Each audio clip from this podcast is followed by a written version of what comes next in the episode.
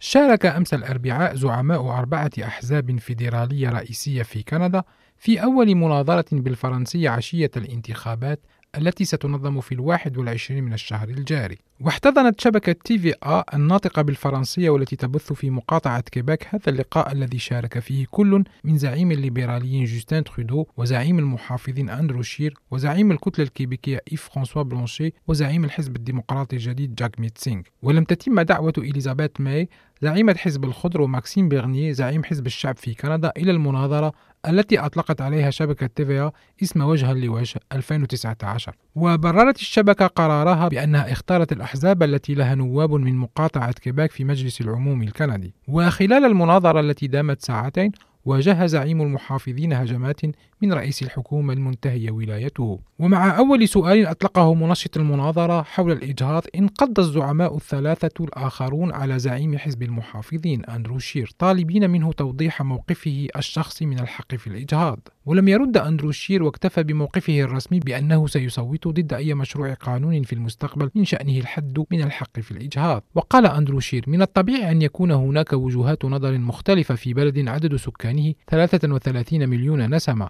الشيء المهم هو أن الكيبيكيين يطمئنون بأن الأمر لن يتغير في المستقبل كما أنه لم يتغير في الماضي. لكن رده لم يكن كافيا بالنسبة لخصومه حيث اتهمه زعيم الكتلة الكيبيكية إيف فرانسوا بلونشي بأنه يريد إخفاء موقفه من هذه القضية.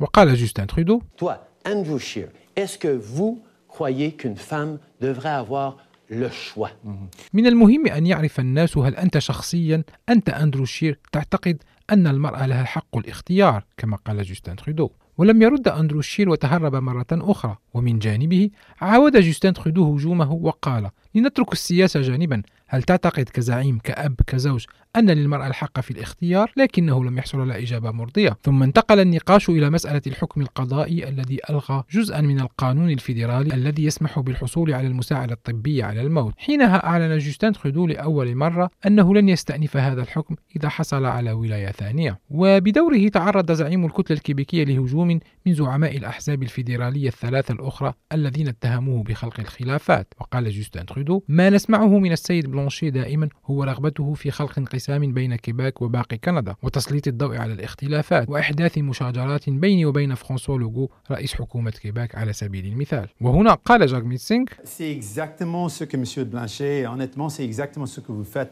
Vous essayez toujours de, de créer des chicanes avec aussi le débat des niqab. Vous avez aussi essayé de créer des chicanes. C'est en fait, c'est dégueulasse. أنا أتفق مع سيد ترودو هذا بالضبط ما تفعله يا سيد بلانشي في الواقع رغبتك الدائمة في خلق الخلافات أمر مثير للإشمئزاز كما قال جاغميت سينغ. وللإشارة فإن هذه المناظرة هي الأولى بالنسبة لجوستين ترودو منذ بدء الحملة الانتخابية حيث كان الزعيم الليبرالي غائبا عن مناظرة مجلة ماكلينز وشبكة City TV التلفزيونية في اليوم الثاني من الحملة الانتخابية وشارك فيها أندرو شير وجاغميت سينغ وكذلك إليزابيث ماي. وستجري مناظرتان أخريان بالإنجليزية والفرنسية تنظمهما اللجنة الفيدرالية لمناظرات الزعماء الأسبوع المقبل وسيحضرها بالإضافة إلى الزعماء الأربعة زعيم حزب الشعب في كندا ماكسيم بيرنيه وزعيمة حزب الخضر إليزابيث ماي